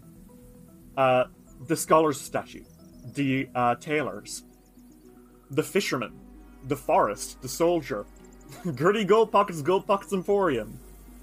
All that and more as you kind of weave up the winding path closer and closer to a mountain. And as you kind of see the mountain, you almost recognize it just by looking at it. You know deep in your hearts that the name of this mountain is the Weeping Grandfather. And you don't know how you know it, but you do. You assume it has to do with the god powers you've got. Mm-hmm, mm-hmm. You actually pass by those statues of Aroden on the way, and yeah, it's kind of strange. Just seeing everything you've seen so far. But surely, slowly but surely, you start to see the Tower of Aroden. It's strange. It almost looks like a giant emerald obelisk. It looks so much like an Aeon Tower, except taller, grander, and with a giant Eye of Aroden emblazoned onto the front face. This really was the throne of Aroden.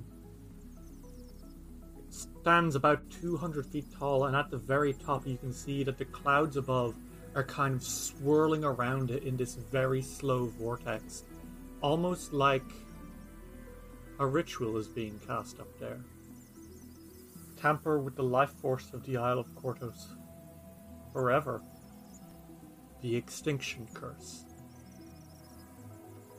You must enter this tower, although the trek up looks like it could take several days which you're not sure you have time for.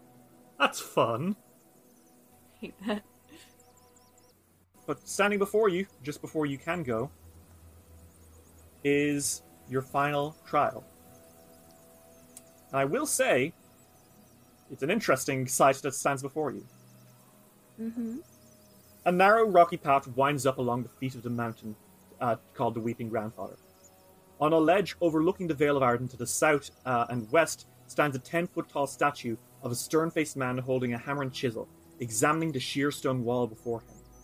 The wall bears an elaborate carving of an archway, framing an image of a three-tiered spire with the familiar architectural style of the Aeon Towers.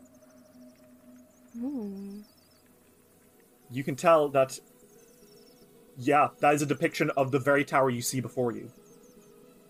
However, that's not the only thing you see here. And not the only thing you smell, either. Oh, great.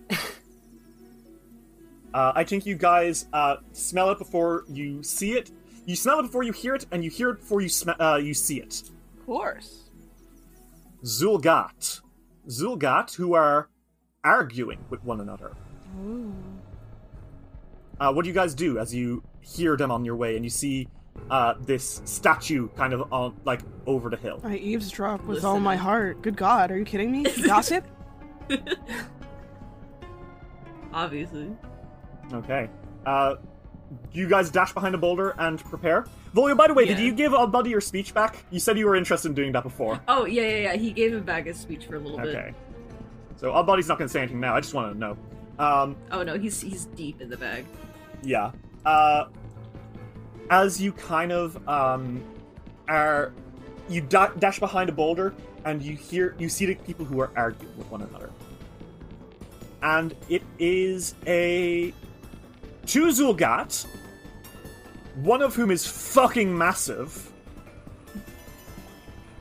and one Totmal Zul'Gat. Ariato and Volio and Royari, you all speak Undercommon, right? I believe they all learned it eventually. Yeah. Okay.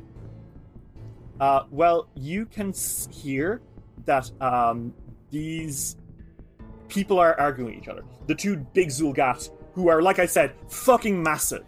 Like, they stand about 12 feet tall. They've kind of got green scales and almost like T-Rex-looking heads. And they're, like, peak condition. They're, like, really big and strong-looking. And they're kind of, like, snapping at the Totma. And the Totma is snapping right back. And you can all hear that...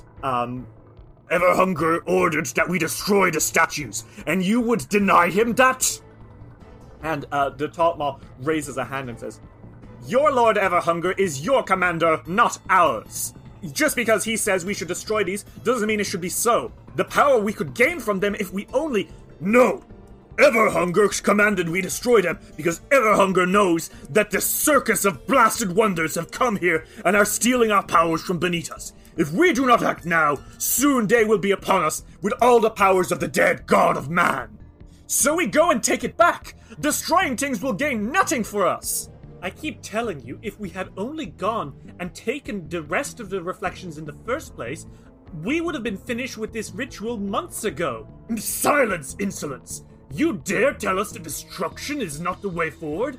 Destruction is the creed of Zevgavizet." And you can see that the two larger Zul'Gat are actually kind of getting dangerously close to this small guy. What do you guys do? We do something? If we let it nature take its course? I could saw rockets at the back of his head. I could do you one better and say fireball, but at the same time, would that be too obvious? That'd be too obvious. A little bit. I think it hurt more than a rock. It would hurt more than a rock, oh yes. Well, I mean, we do need to beat them, don't we? Being obvious, just by hitting them, would... We just have to stop fighting, and it's not like we're not going to, right? You hear a yellow pain. Ooh. To Ariato, fucking goes around and chucks a fireball at one of them. Okay, cool. Roll initiative real fast. She hears the yelp of pain and goes, "Ah!" Never mind the subtlety. I'm just gonna go. That is a 38. Okay. Great.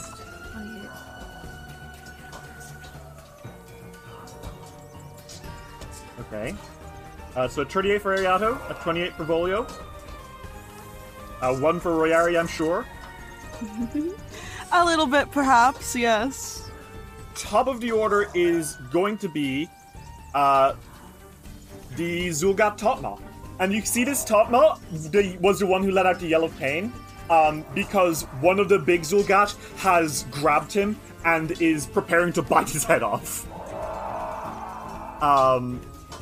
And he is immediately going to try to escape. That is not going to work. He made a roll of 30 against this thing, and that is not enough to escape its grasp. He lets out a yell of terror, and he begins to cast a spell. And that is going to be a will save for the big guy. That is going to be a 37 against his DC, which is a pass just about. So he's only going to take a little bit of damage. He's going to take 3d6 damage as the Totma tries feebly to cast a spell in this guy's face, which is 13 damage. That helps so much, I'm sure.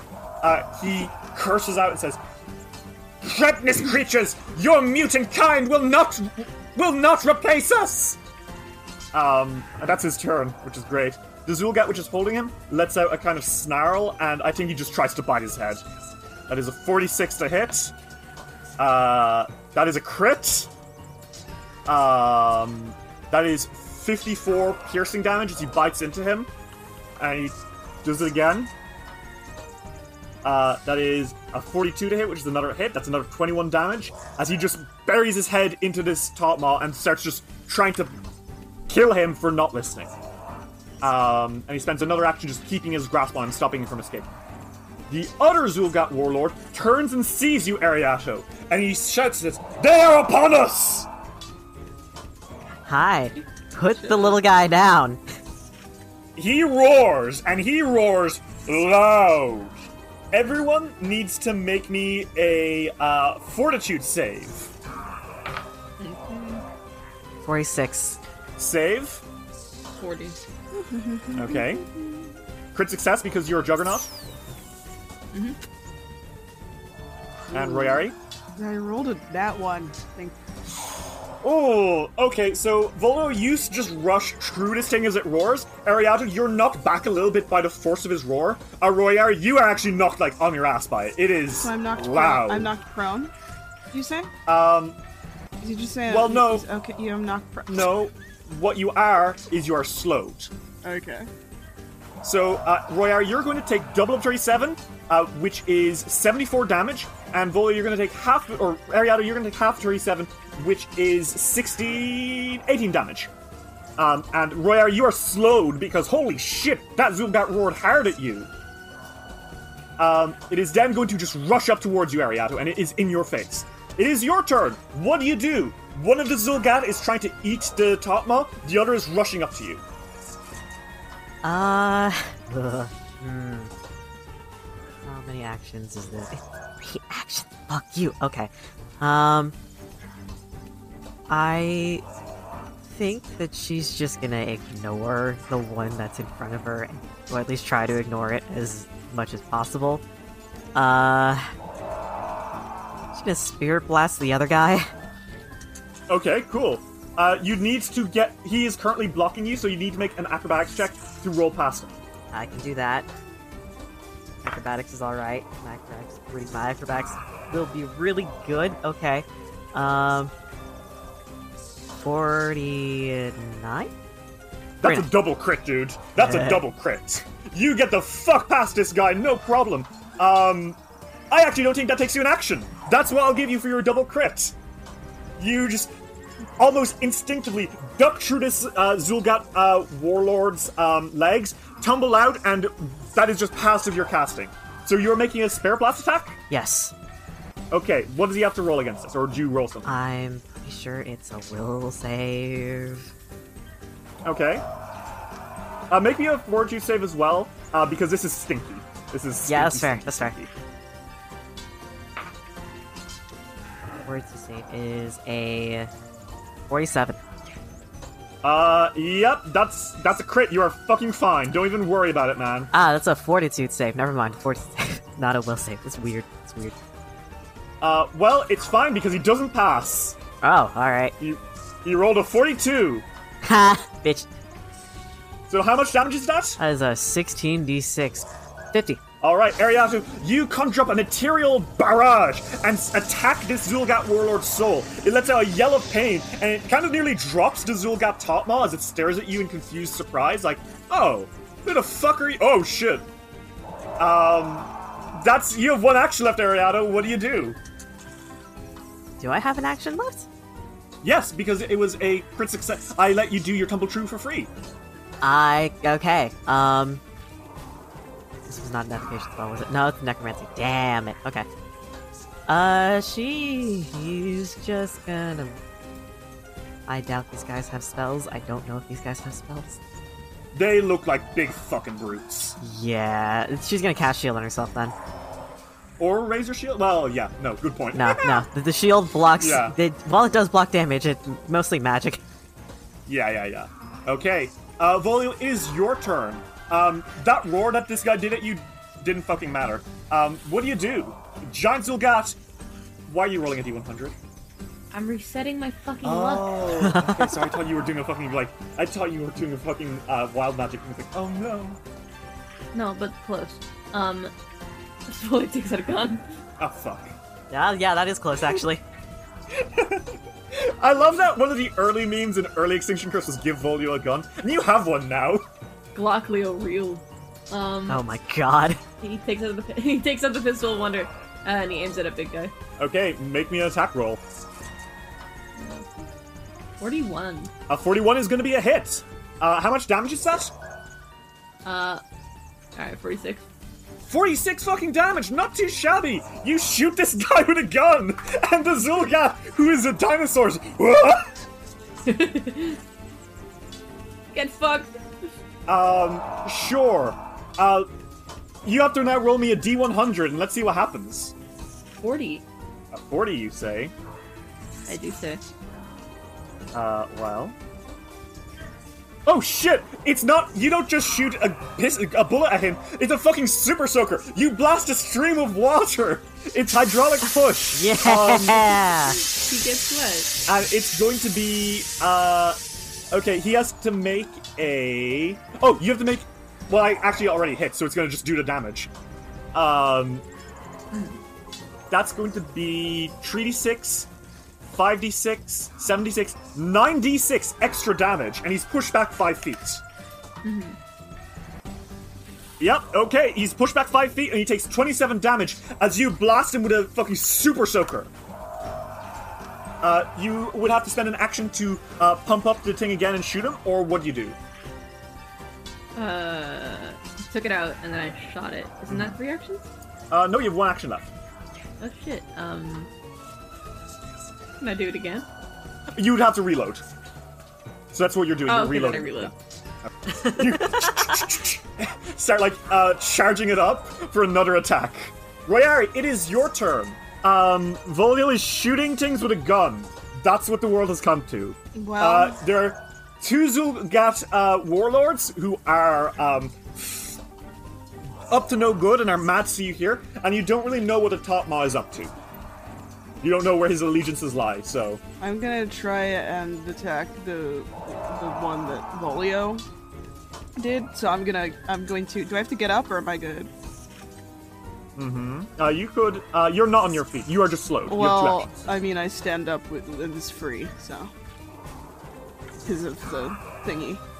That one feat that I have that is evil to you. And then I'm going to, I think I'm gonna, I'll approach menacingly, quickly. Mm-hmm. And it's less of an approach and more of a fucking sprint. And then I'm going to use a finisher. Why not? A lethal finisher. Okay. 42. 42. Did that hit? Yes, it would. Okay. So I need a save? I can't remember the type of save, but a save? Fortitude save, yeah. Well, let's see. 31, lol! Oop, I think that's actually... That is actually a crit fail. Oh shit, okay, so you're gonna do 18d6 finisher damage. Okay. So... My fucking lord. That is a 23 plus 1 plus 6 plus 74. 104 damage. Yeah, okay, Royari, you skewer into this guy, and the Zul'Gat warlord lets out a roar of pain and says, "Ah, surface dweller! I'll kill you!" Like hell you will. I think you have one action left? Actually... yeah. Don't, I was slow. Oh, yeah, you're right. Thank you for reminding me. Can I have a hero point for it? You know what? Because you asked so politely. Yay! Am I gonna still be slowed next turn? No. Okay, thank you. It was just this turn. Thank you. So... It is now, the Topmoss turn. And kind of grasping himself as he is dropped, he is going to... he's going to fly. He casts fly on himself, okay, and he flies up into the air. And he's now very high up in the sky, and he stares down angrily at the Zul'Gat that just hit him. And he looks at you guys, and he looks... He recognizes who you are and what your deal is, and he makes a face before he raises up a hand and casts Magic Missile! And blasts, I think it's 12d4 damage right into this dude. As arcane darts blast from his hand and pierce into this, the one that was holding him, for 32 damage. And that is his turn. He's not saying anything, he's just floating up in the air. It is the Warmonger's turn. The one that is just hit by these darts snarls, he sees the guy flying away, but then he turns back to you, Ariato, and he roars. And he's going to rush directly towards you, and he's going to swing his great axe down at you. That is a 33 to hit. 33, let me see. That doesn't hit. Okay. You block it, it bounces against your bubble, and he snarls, and he throws another one. And this is going to be a 42. That one hits. That's 17 piercing damage as he, or 17 slashing damage as he cleaves it into you and he roars in your face. Reaction. Oh god. Blood vendetta.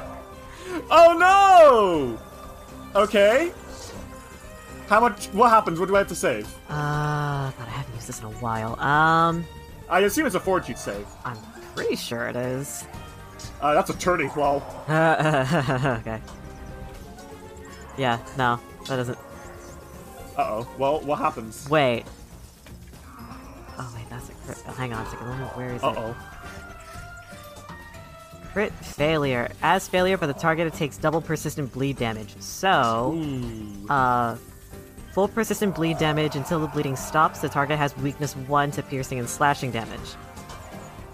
Okay. So, you take double piercing, so that is going to be, is that 2d6? It's what, 46? Yep, he'll be taking 46 persistent bleed damage. 14. Okay, he takes 14 immediately as he snarls. That is that one's turn. As he cleaves into you, more blood gushes out of his shoulder and he lets out a scream of pain, cursing at you in Undercommon. The other one is going to try attack you, Royari. He brings his axe down on you for a 35. Okay, well, how about a 46, lol? Yeah, that hits.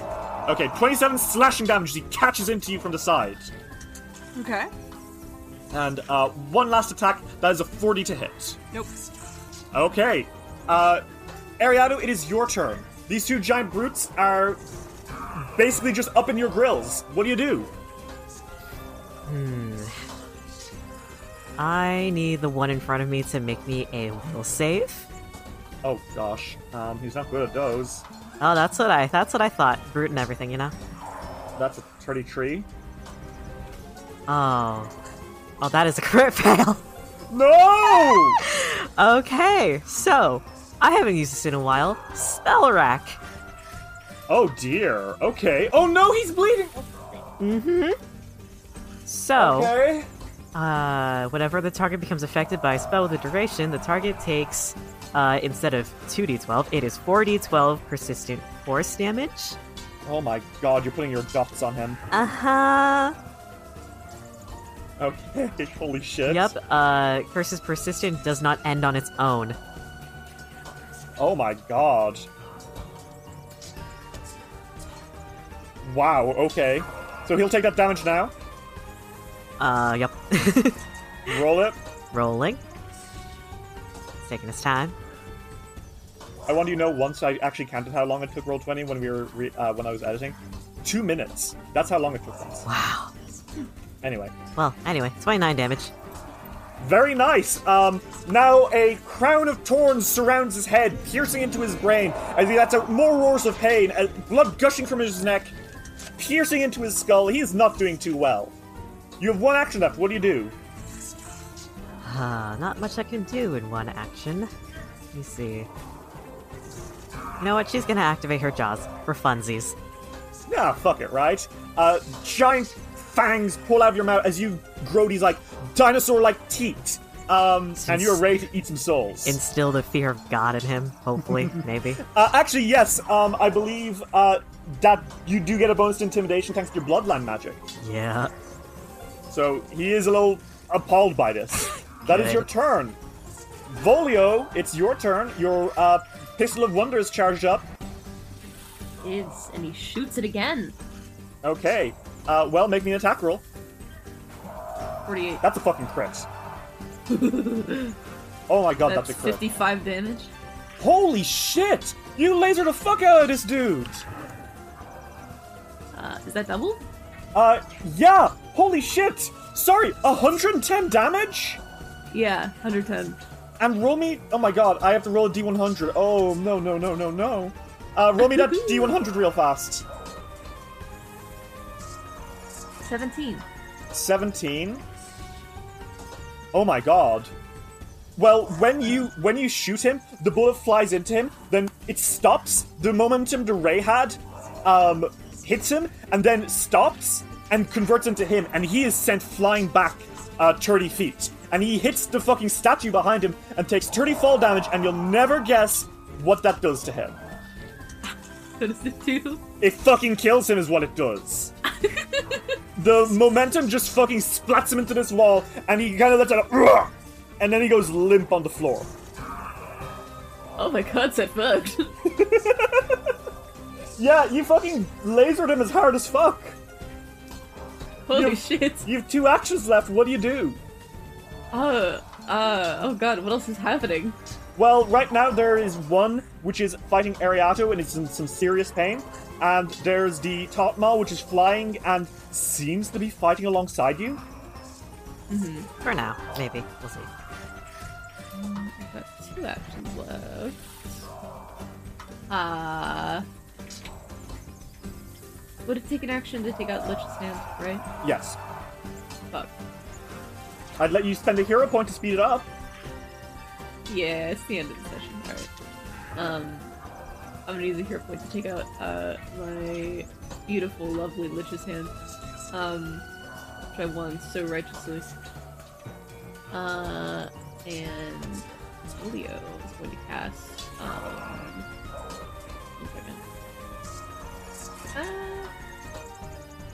Lightning Bolt, he smites him. Holy fucking shit, okay.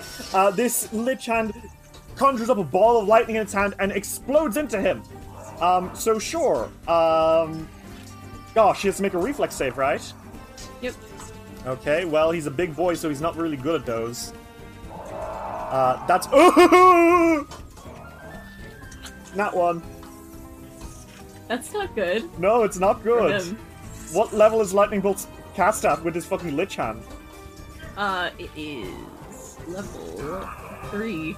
Okay, so that's gonna be 3d12 lightning damage times 2. Mm-hmm. Roll that for me. It's 4d12. Oh, 4d12, fun, cool. That's 31 times 2, that's 62 damage. Not too shabby. He takes that damage as lightning arcs from the crumpled Lich Hand that you're wielding, like a fucking wand, I guess. Not bad. Okay. That's your turn, right? Mm-hmm. All right, Royari, it is your turn. There's only one Zul'Gat left. He doesn't look too hot. What do you do? Well, there's another one, but he seems to be on your side. He's flying around the air. Yeah. Okay. I am going to... I'm actually going to tumble through, because I used a finisher. I'm gonna move and tumble through. Is that okay? Can I do that with a move action? Yes, yes, yes. Okay. Kill, I rage, I maim. Okay.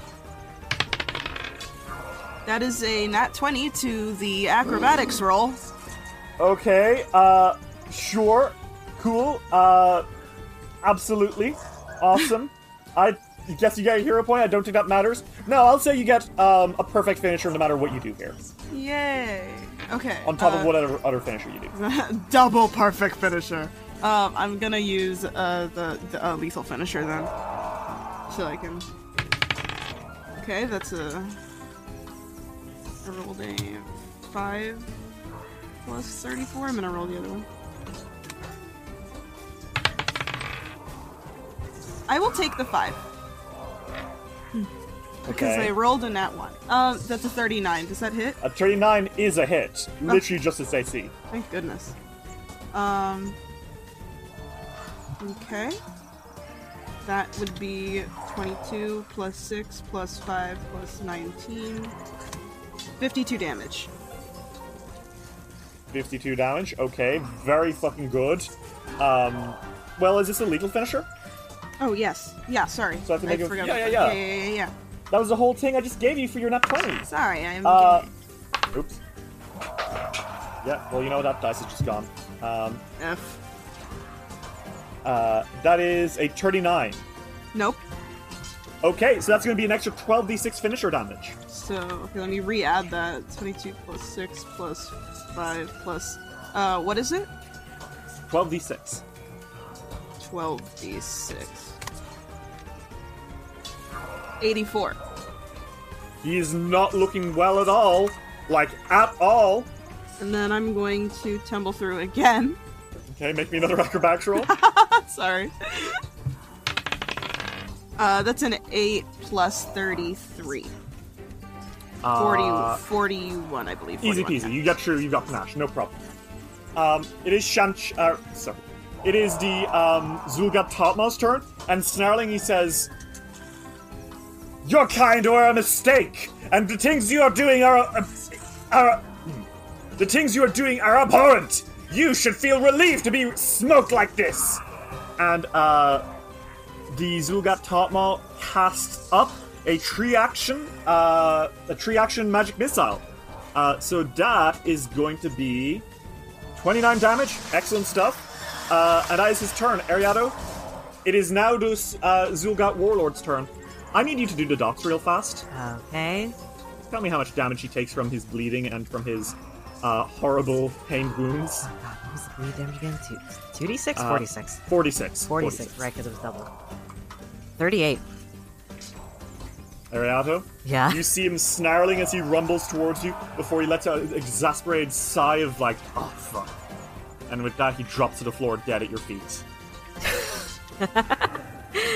Oh, man, it's been a while since I did that combo. Oh, my God. I think she approaches... What's the name of this guy? You don't know, but it's a Zul'Gat Totmal of some sort. Well, she approaches him and goes, Stay back, circus folk! You don't know what I'm capable of! We're not going to hurt you, relax. Are you going to hurt us? Not if you're not going to hurt me. Well, I'm not going to hurt anybody if you're not going to hurt anybody. Okay. I'll only hurt you if you hurt me. Oh, my God. He raises a hand ready to cast a spell. Volio. Hey. Don't try it. You won't like it. Why did you interfere, circus folk? He kind of lands atop the statue, and he peers down and he says, I know it is not within your nature to aid others, children of the sun. Are you... Except for being kind of mean to you. That's actually quite literally my thing. Helping people. Damn. It's like part of my religion. Not immune to propaganda.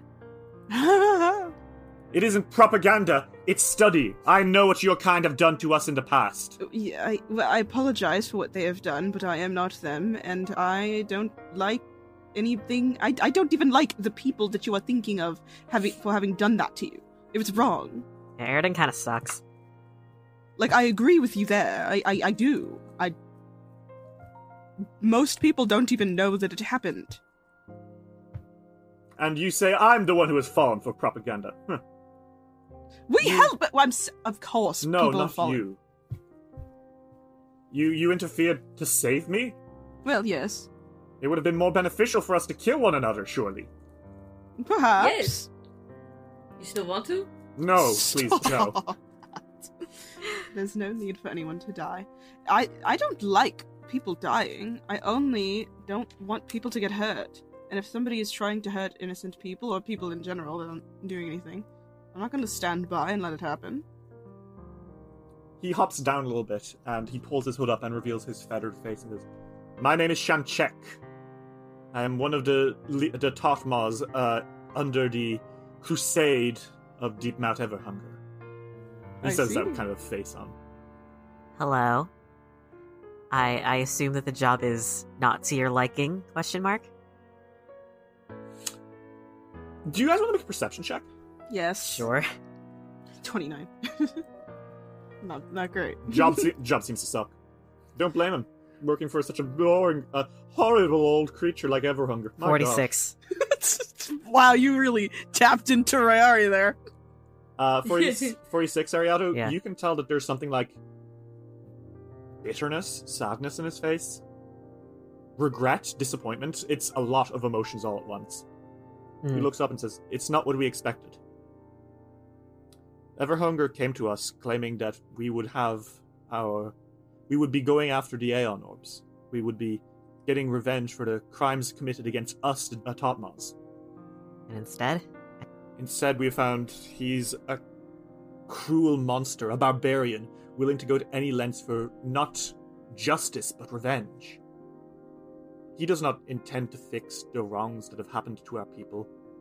He intends to make a colossal sacrifice to his demonic god, the ones that, if he would choose to remember, also attacked our ancestors. It was thanks to cultists of Zevgavizet that the Totmaz were forced to flee from the Vask." Right, you worshipped somebody else beforehand. Yes, once upon a time. Though he has abandoned us, and we have abandoned him. We do not speak of the gold dragon.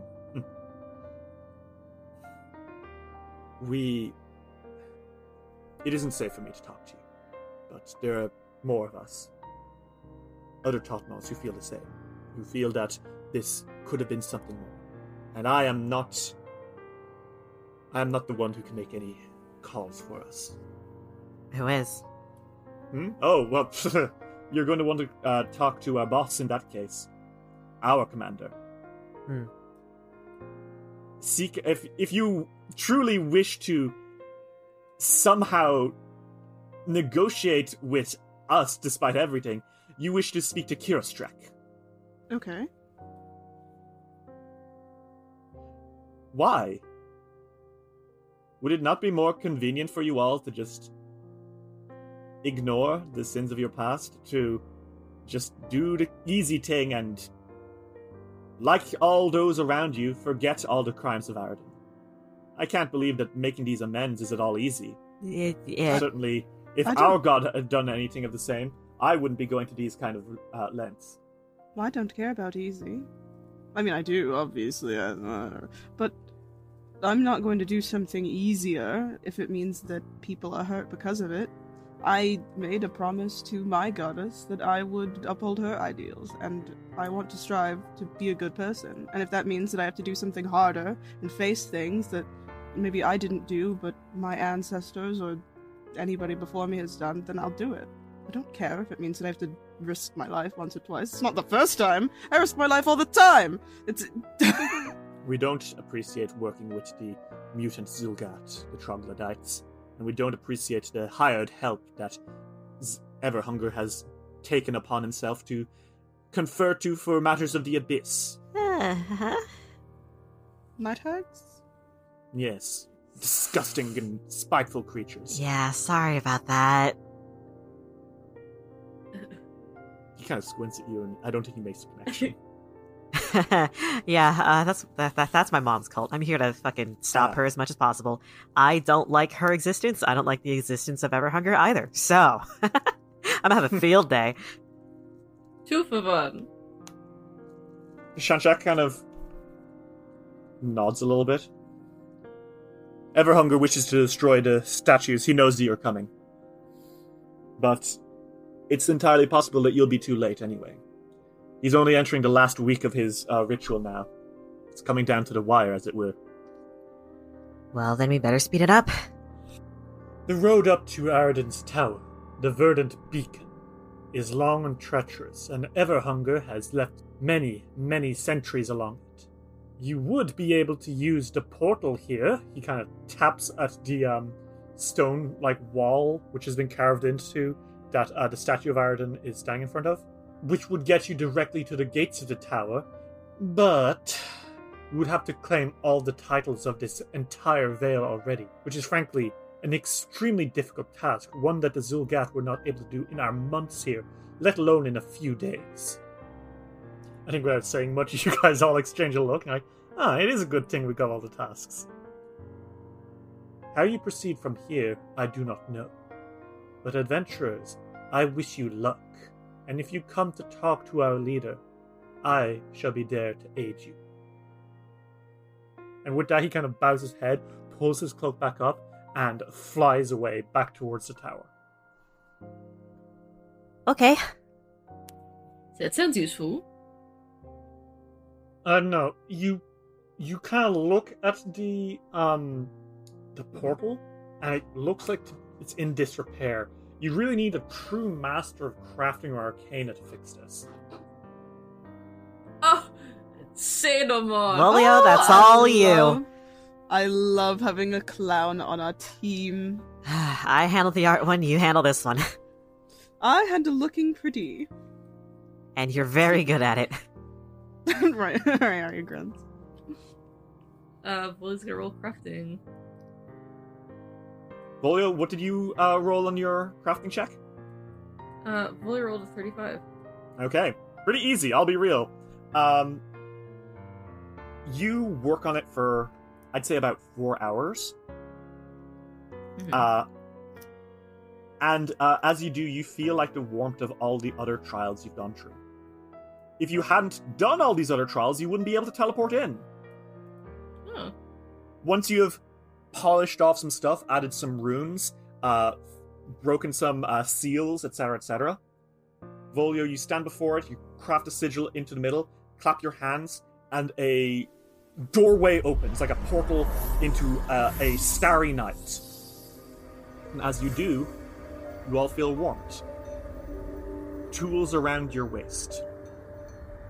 The final trial of Aroden. You guys want to accept the title of artisan? Yep. Yeah. Okay. You take a deep breath.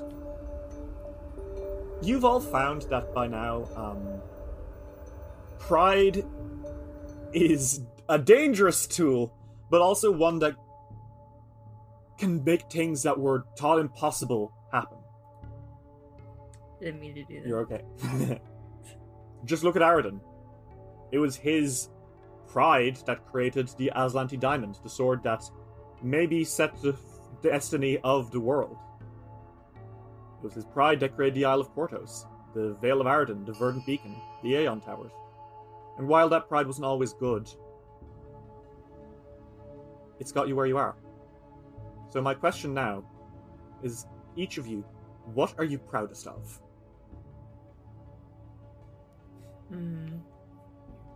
That one's hard. I think for Ariato, it's how far she's come from where she started. Yeah. I think out of all of you, Ariato, you have come a long way, haven't you? You were barely able to use fire magic when you started, and now you're able to literally rewrite reality. But it's not just that, is it? No. Like she had no confidence in herself or her ability to retain both her hag heritage and her demonic bloodline. Like, for a while, she didn't think that she could control it and that it was just going to be a part of her that would haunt her for the rest of her life, but now she can actually wield it and wield it for good. Mm-hmm. And the fact that she has two goddesses paying attention to her, she's like, fuck yeah, I'm doing something right. You know what? Honestly, I'm proud of her too. Volio and Royari, either of you have anything? Volio's proud of how strong he is. Yeah? Physically. How strong he is. Mentally, of course, too, but,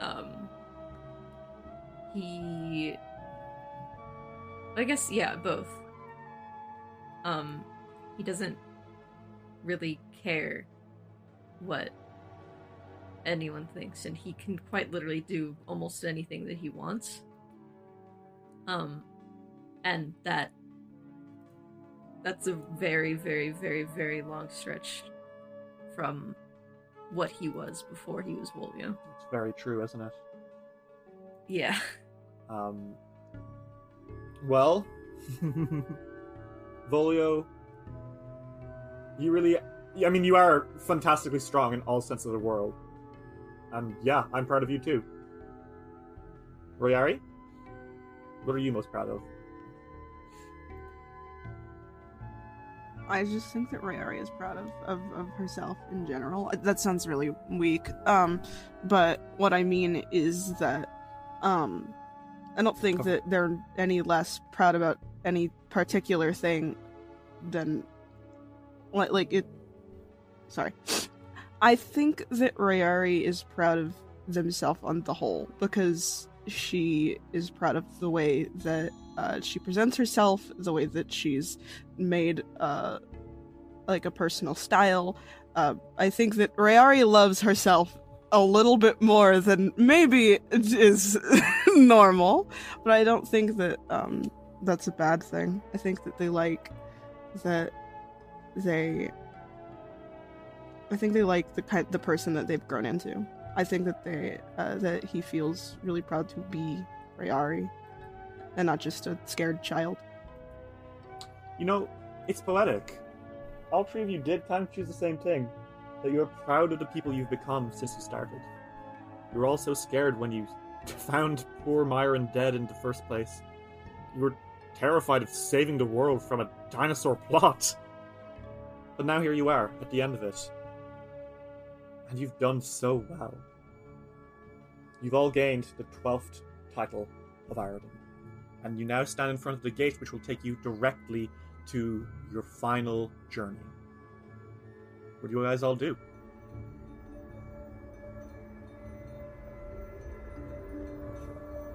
Who's the gate? Nodding firmly. Cast Lay on Hands on himself. You cast Lay on Hands on yourself and kind of chuckle. But slowly, all three of you look at each other, nod, and take a step true. And so comes the final chapter of Extinction Curse. Chapter 3 of Book 6. The Last Act.